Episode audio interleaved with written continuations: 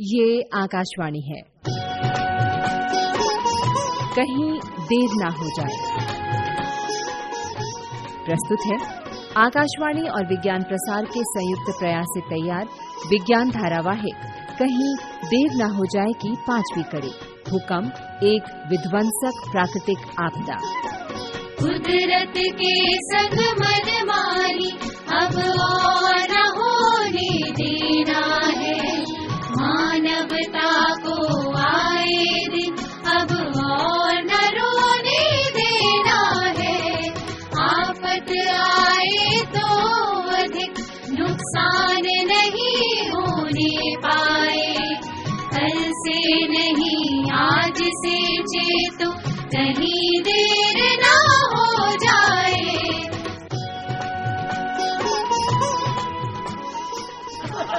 अच्छा बच्चों एक बात बता दूँ आपको।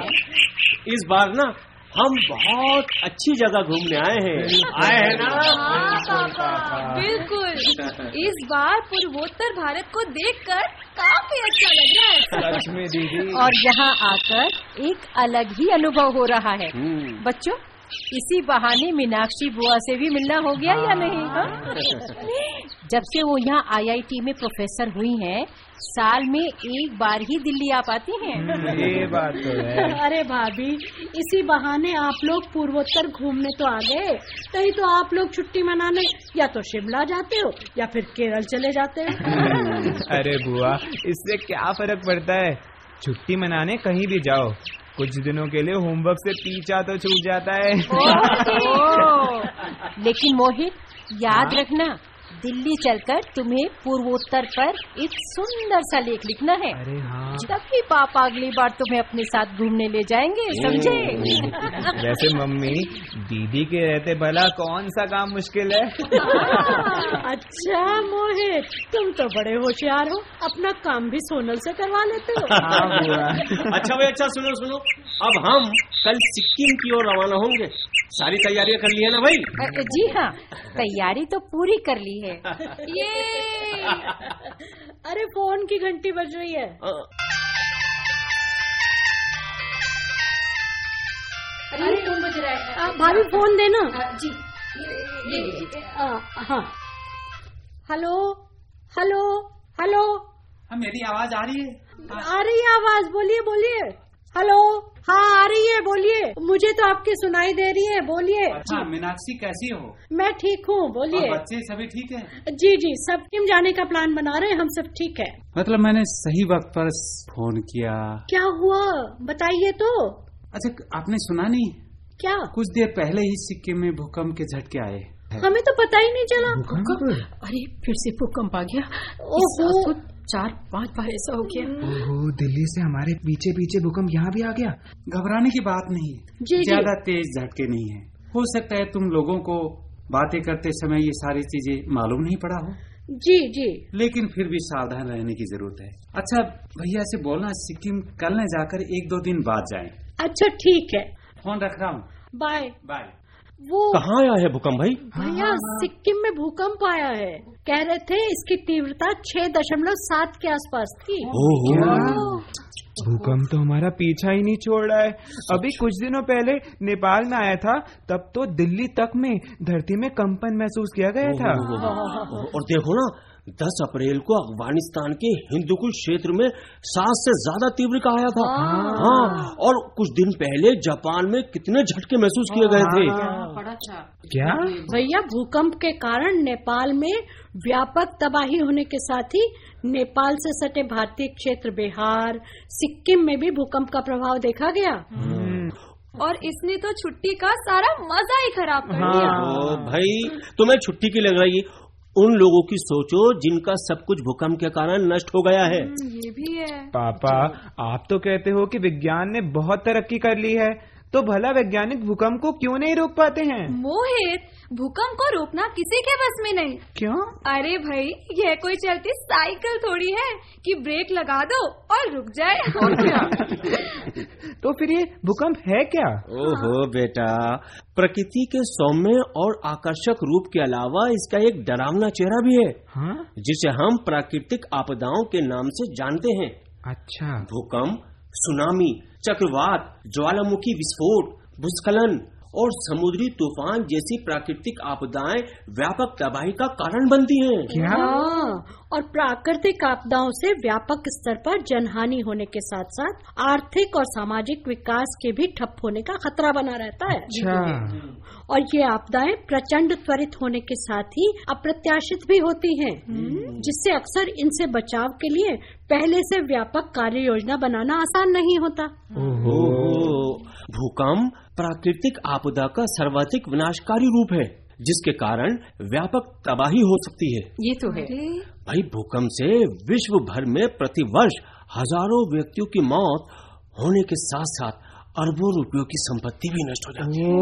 इतना सारा नुकसान होता है। लेकिन मुझे एक बात समझ नहीं आती। इसके बारे में पहले से पता क्यों नहीं लगाया हाँ। जाता जिससे इससे होने वाली बर्बादी को कम किया जा सके। हाँ मैं भी यही सोच रहा था। और सुनो बीसवीं सदी के अंतिम दो दशकों के दौरान पृथ्वी के विभिन्न स्थानों पर 26 बड़े भूकंप आए। हाँ, जिससे वैश्विक स्तर पर करीब डेढ़ लाख लोगों की असमय मौत हुई थी। और ये दुर्भाग्य ही है कि भूकंप का परिणाम अत्यंत व्यापक होने के बावजूद अभी तक इसके बारे में सही सही भविष्यवाणी करने में हमें सफलता नहीं मिली है। हम्म, ये बात तो है लेकिन भूकंप आता ही क्यों है? ओहो भाभी भूकंप पृथ्वी की आंतरिक क्रियाओं के परिणाम स्वरूप आते हैं। अच्छा। भूकंप के कारण पृथ्वी की सतह पर कंपन होता है जिसके कारण पृथ्वी पर व्यापक स्तर पे उथल पुथल हो सकती है। ज्वालामुखी विस्फोट भ्रंश जलीय भार भूपटल में संकुचन और प्लेट विवर्तनिक क्रियाएँ भूकंप का मुख्य कारण है। और हाँ जिस बिंदु पर भूकंप जन्म लेता है उसे भूकंपीय केंद्र बिंदु और उसके ठीक ऊपर पृथ्वी की सतह पर स्थित बिंदु को अधिकेंद्र अथवा अंत केंद्र कहते हैं। मीनाक्षी 26 जनवरी 2001 को गुजरात राज्य के भुज में आया 6.9 परिमाण वाला भूकंप प्लेट विवर्तनी की घटना का ही परिणाम था। ये तो मैंने भी सुना है। हाँ। भू संतुलन का विकृत होना भी भूकंप का एक कारण हो सकता है। अच्छा। और पृथ्वी की ऊपरी परत के विभिन्न हिस्सों की संतुलित अवस्था में असंतुलन से भूकंप का अनुभव किया जा सकता है। और 4 मार्च उन्नीस सौ उनचास को हिंदू कुश में इसी कारण से भूकंप आया था। समझ आया। तो ये ऐसे होता है। मीनाक्षी इस तरह के भूकंप दरार घाटियों और नवीन वलित पर्वतों वाले क्षेत्रों में ही अधिक आते हैं। हाँ भैया आपने ठीक कहा। अच्छा बुआ मैंने पढ़ा था कि ज्वालामुखी के कारण भी भूकंप आ सकता है। अच्छा हाँ सोनल तुमने बिल्कुल ठीक पढ़ा। ज्वालामुखी विस्फोट के दौरान धरातल के निचले भाग से तीव्र वेग से निकली गैसें और वाष्प धरती की सतह पर जोरों से कंपन उत्पन्न कर भूकंप का कारण बन सकती है। अच्छा। ये तो रही ज़मीन के नीचे से दबाव उत्पन्न होने की बात। लेकिन क्या ऐसा भी होता है कि ज़मीन के ऊपर के दबाव के कारण भूकंप आया हो? हाँ। वैसे पूरी तरह इसका प्रमाण तो नहीं है हम्म। लेकिन फिर भी माना जाता है कि भू सतह पर अत्यधिक मात्रा में जल के एकत्रित होने से बहुत अधिक दबाव के कारण जहाँ जलाशयों के नीचे की चट्टाने खिसकने लगती हैं हाँ। जिससे वहाँ भूकंप आ सकते हैं। अच्छा। अच्छा। सन 1967 में महाराष्ट्र के कोयना क्षेत्र में भूकंप आने का यही कारण माना जाता है। अच्छा अच्छा। वैसे बुआ कितना अच्छा होना। अगर हमें पता हो कि भूकंप कहाँ आने वाला है और वह कब आएगा। हाँ मोहित। हाँ भाई मोहित हम्म। कहा तो तुमने ठीक। पर भूकंप पृथ्वी के किसी भी स्थान पर और किसी भी समय आ सकता है। ओहो। ये कोई नहीं जानता कि अगला भूकंप कब और कहाँ आएगा। ये तो गलत बात है। हाँ वैसे तो पृथ्वी पर लगभग हर सत्तासी सेकंड में कहीं न कहीं भूकंप आते ही रहते अच्छा? हैं लेकिन इसमें से अधिकतर की प्रबलता बहुत कम होती है इसलिए हमें पता नहीं चलता। ये कैसे पता चलता है कि कोई भूकंप इतनी तीव्रता का था। वैसे भूकंप को मापने के लिए क्या कोई पैमाना है? हाँ भूकंप का परिमाण नापने के लिए रिक्टर पैमाने का उपयोग किया जाता है। अच्छा। हाँ हाँ ये तो पढ़ा हुआ ने। कैलिफ़ोर्निया इंस्टीट्यूट ऑफ़ टेक्नोलॉजी में कार्यरत अमेरिकी भौतिकविद चार्ल्स एफ़ रिक्टर ने विश्व को इस पैमाने से परिचित कराया। रिक्टर ने ये पैमाना सैकड़ों भूकंपों के अध्ययन से ज्ञात प्रतिरूपों के आधार पर विकसित किया था। और सुनो ये पैमाना पैमाना कहाँ से शुरू होता है? एक नंबर से। हम्म, और और और ना अंत होता होगा सौ पर जैसे गिनती में होता है है ना? नहीं मोहित नहीं। अभी तक रिक्टर पैमाने का कोई अंतिम छोर निर्धारित नहीं किया गया। अरे। रिक्टर पैमाने पर इसकी तीव्रता के साथ साथ इसकी प्रबलता दुगनी गति से बढ़ती है। अभी तक ज्ञात सर्वाधिक प्रबल भूकंप की तीव्रता इस पैमाने पर आठ दशमलव आठ से आठ दशमलव नौ के बीच मापी गई है। हम्म, और पता है मैंने भी पढ़ा था कि रिक्टर पैमाने के हिसाब से हम भूकंप की तीव्रता से उसके स्वरूप का भी पता लगा सकते हैं। हाँ सोनल तुमने बिल्कुल ठीक कहा। हम्म, हाँ रिक्टर पैमाने से हमें उसका अनुमान तो लग ही जाता है जैसे यदि रिक्टर पैमाने पर भूकंप की तीव्रता दो से कम है तो ऐसे भूकंप को सामान्यतः महसूस नहीं किया जा सकता। अच्छा। लेकिन ये पैमाने पर अंकित ज़रूर हो जाता है। और दो से दो दशमलव नौ की तीव्रता वाले भूकंप का अनुभव किए जाने की थोड़ी सी संभावना रहती है। फिर कुछ लोग तीन से तीन दशमलव नौ तक के भूकंप को महसूस कर पाते हैं। और अधिकतर सभी लोग चार से चार दशमलव नौ तक के भूकंप को महसूस कर लेते मीनाक्षी जी। यानी पाँच तक की तीव्रता वाले भूकंपों से नुकसान कमी होता होगा? हाँ। जी जी जी। रिक्टर पैमाने पर दर्ज पाँच तीव्रता वाले भूकंपों से व्यापक नुकसान नहीं होता। लेकिन पाँच से पाँच दशमलव नौ तीव्रता वाला भूकंप नुकसानदेह हो सकता है। और छह से छह दशमलव नौ भूकंप से आवासीय इलाकों में विनाशकारी प्रभाव देखा जा सकता है। हाँ बुआ मैंने भी पढ़ा ये। और भाई इसके अधिक तीव्रता वाले भूकंप तो और भी विध्वंसकारी होते होंगे। हाँ दीदी। हाँ सोनल सात से सात दशमलव नौ तीव्रता वाले बड़े भूकंप होते हैं जिनके कारण बहुत हानि होती है। ओहो। वैसे मीनाक्षी हमारे देश में अभी तक अधिकतम कितनी तीव्रता का भूकंप आ चुका है? हाँ। भैया हमारे देश में सर्वाधिक तीव्रता का भूकंप अठारह सौ सत्तानवे में शिलोंग प्लेट में आया था। अच्छा। उस भूकंप की तीव्रता रिक्टर पैमाने पर आठ दशमलव सात दर्ज की गई थी। आठ दशमलव सात? सात। तो बहुत होगी। हाँ। अरे हाँ हाँ। हमारे दादाजी ने एक बार बताया था क्या?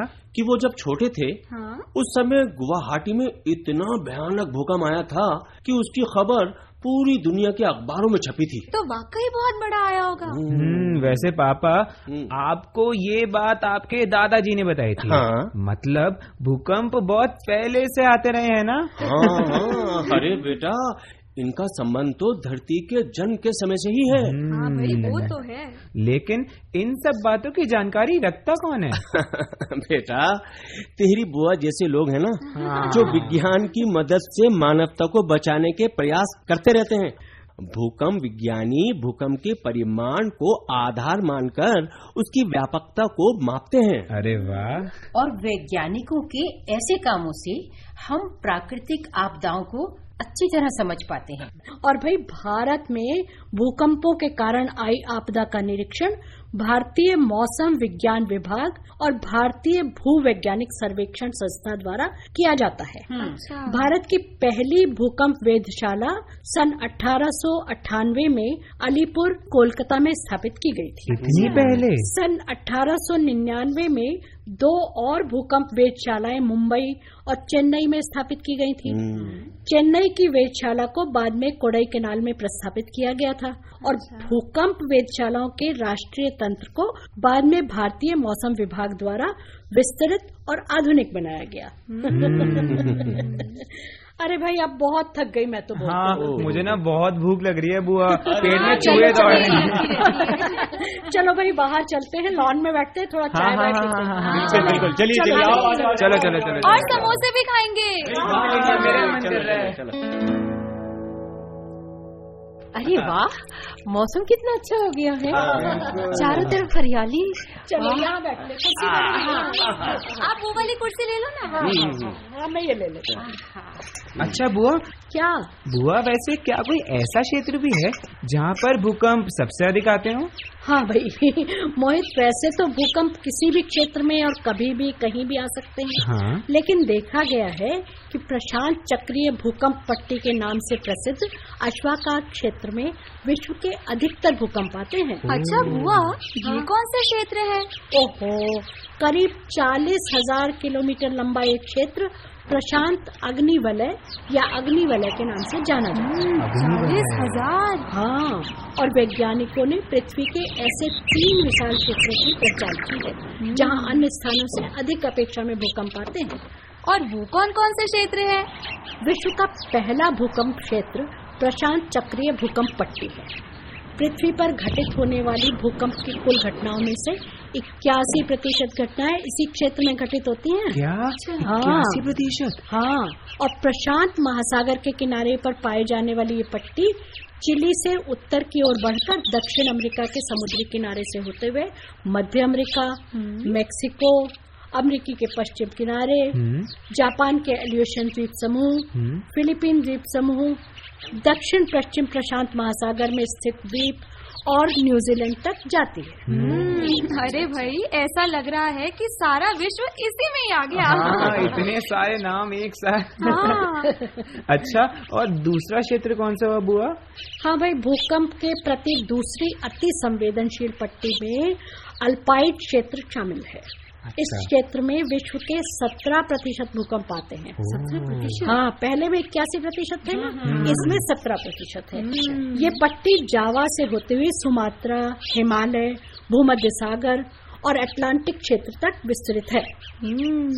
भाई ज़रूर तीसरे क्षेत्र में तो हमारे देश का ही नाम होगा। हाँ आई नो भाई पिछले साल दिल्ली में तीन चार बार भूकंप के झटके महसूस हुए हैं। हाँ। नहीं नहीं मोहित ऐसा नहीं है। क्या?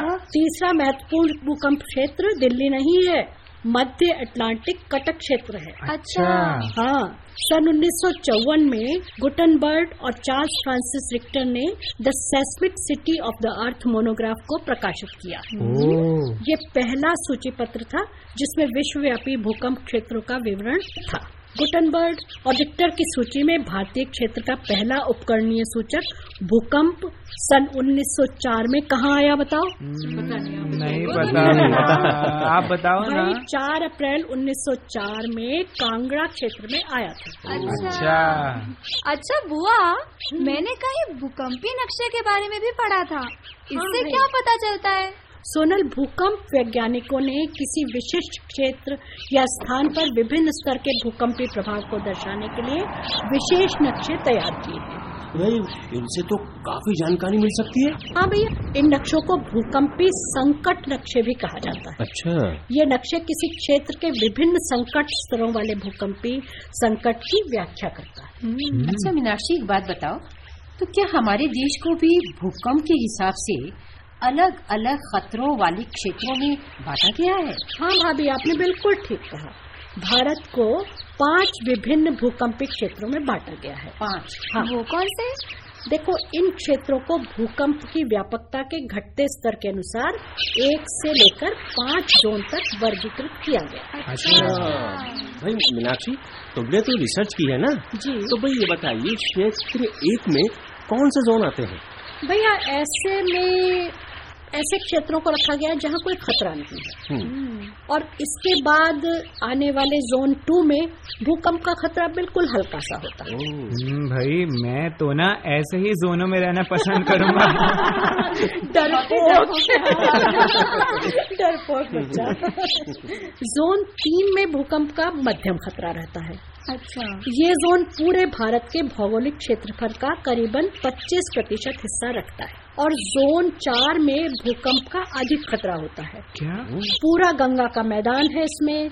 देश की राजधानी दिल्ली है और पूरे भारत के कुल भौगोलिक क्षेत्र का करीबन 18 प्रतिशत हिस्सा इसी जोन में आता है। हम्म, अरे इसका मतलब तो हमारी दिल्ली भी भूकंप संभावित क्षेत्र में है। हाँ, हाँ सोनम। सबसे अधिक खतरे वाले स्थानों को जोन पाँच में रखा गया है। मध्य हिमालय कच्छ का रण पूर्वोत्तर भारत के सभी राज्य इसी जोन में आते हैं। इसका मतलब तो सिक्किम भी इसी जोन में आता है? हाँ पिछले सौ सालों में इस क्षेत्र में 18 बड़े भूकंप आए हैं। इतना ज़्यादा? मतलब तो तब तो ऐसे क्षेत्रों में जान माल का काफ़ी नुकसान होता होगा। हाँ, हाँ भैया जान माल के नुकसान के साथ साथ अधिक तीव्रता के भूकंप अनेक प्राकृतिक उथल पुथल भी कर सकते हैं। और जानते हो सन 1950 में असम अरुणाचल प्रदेश और तिब्बत क्षेत्र में आए भूकंप के कारण ब्रह्मपुत्र समेत अनेक नदियों ने अपना मार्ग बदल दिया था। अरे नदियों ने अपने मार्ग ही बदल दिए। हाँ। अच्छा एक बात बताइए बड़े भूकंपों के कारण यदि बड़े बड़े बाँध टूट जाएँ, तब तो उनके बहाव क्षेत्र में तबाही मच जाएगी। हाँ। भाभी लेकिन ऐसा केवल बहुत अधिक तीव्रता के भूकंप के कारण होगा। भारतीय मौसम विभाग द्वारा तैयार किए गए कैटलॉग में भारत में आए भूकंपों में 1200 भूकंपों को सूचीबद्ध किया गया है। क्या? बारह सौ? हाँ, भारत में आए कुछ प्रमुख भूकंपों के बारे में बताइए ना। हाँ। भारत में भूकंप की घटनाओं का एक लंबा इतिहास है। अच्छा। फिर भी इनमें से एक घटना लोगों के दिमाग में अभी तक जमी हुई है क्योंकि उस समय इस घटना के सारे देश को गमगीन कर दिया था। याद है तुम लोगों को? नहीं याद? हम्म, भाई नहीं 26 जनवरी 2001 को जब राष्ट्रपति महोदय देश की राजधानी में गणतंत्र दिवस की इक्यावनवीं वर्षगांठ पर सलामी ले रहे थे तब वहाँ से दूर गुजरात में आठ बजकर छियालीस मिनट और इकतालीस सेकंड पर भूकंप का तेज झटका आया।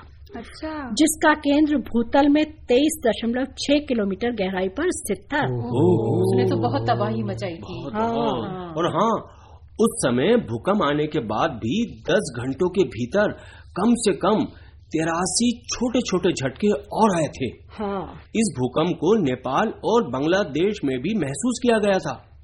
कुछ विशेषज्ञों ने इस भूकंप की तुलना 60 मेगा टन क्षमता वाले हाइड्रोजन बम के विस्फोट से की थी। Hydrogen bomb? वो तो बहुत ही भयानक होता है। हाँ। अरे भाई भूकंप इतने विध्वंसकारी हो सकते हैं। पर बुआ एक बात मुझे समझ नहीं आई। हम्म। क्या? कि हमारे देश में इतने भूकंप आते क्यों हैं? हाँ।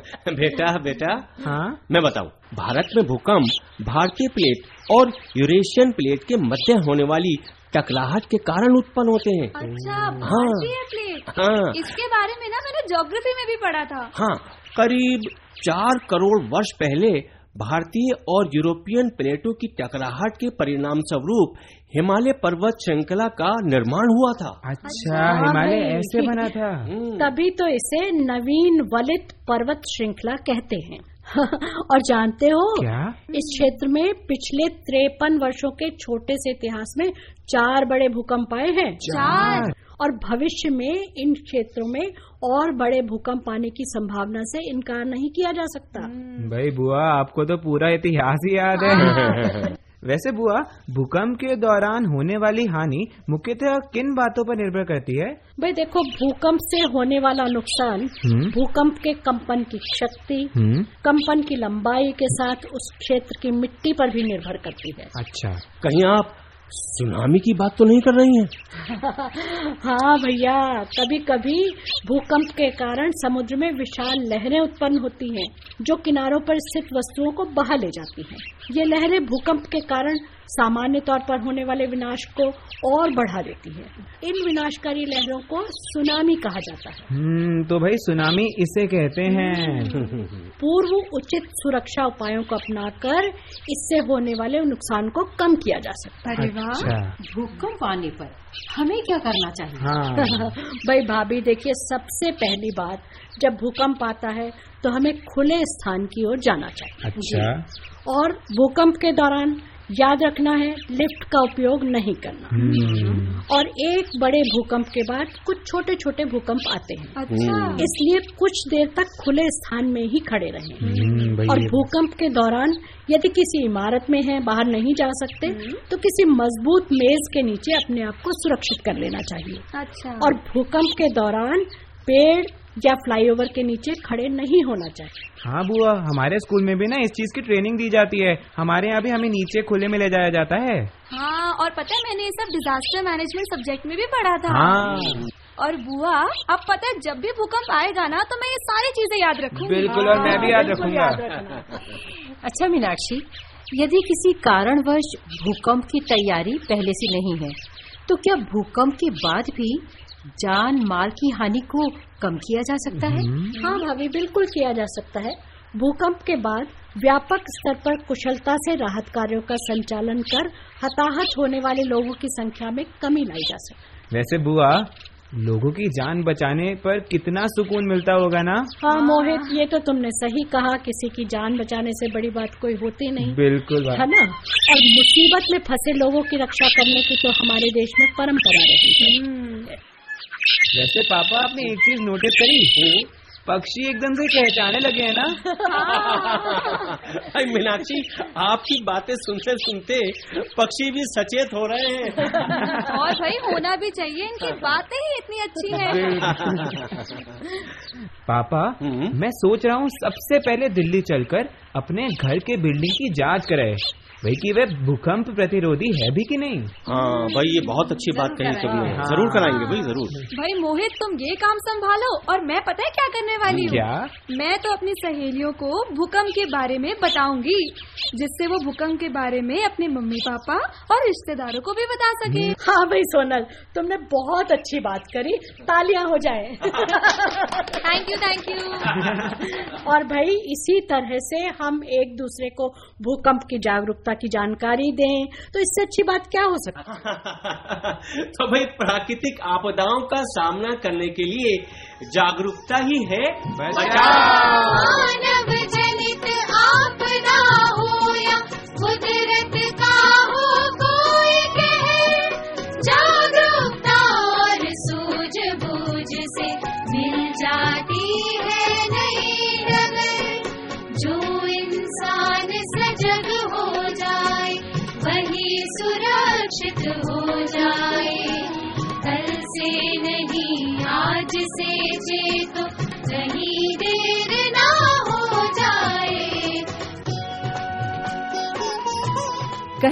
देर ना हो जाए।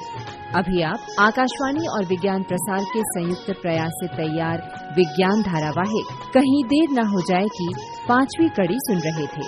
आलेख व अनुसंधान नवीन कुमार गुप्ता। समन्वय डॉक्टर आर गोपी चंद्रन और डॉक्टर बी के त्यागी।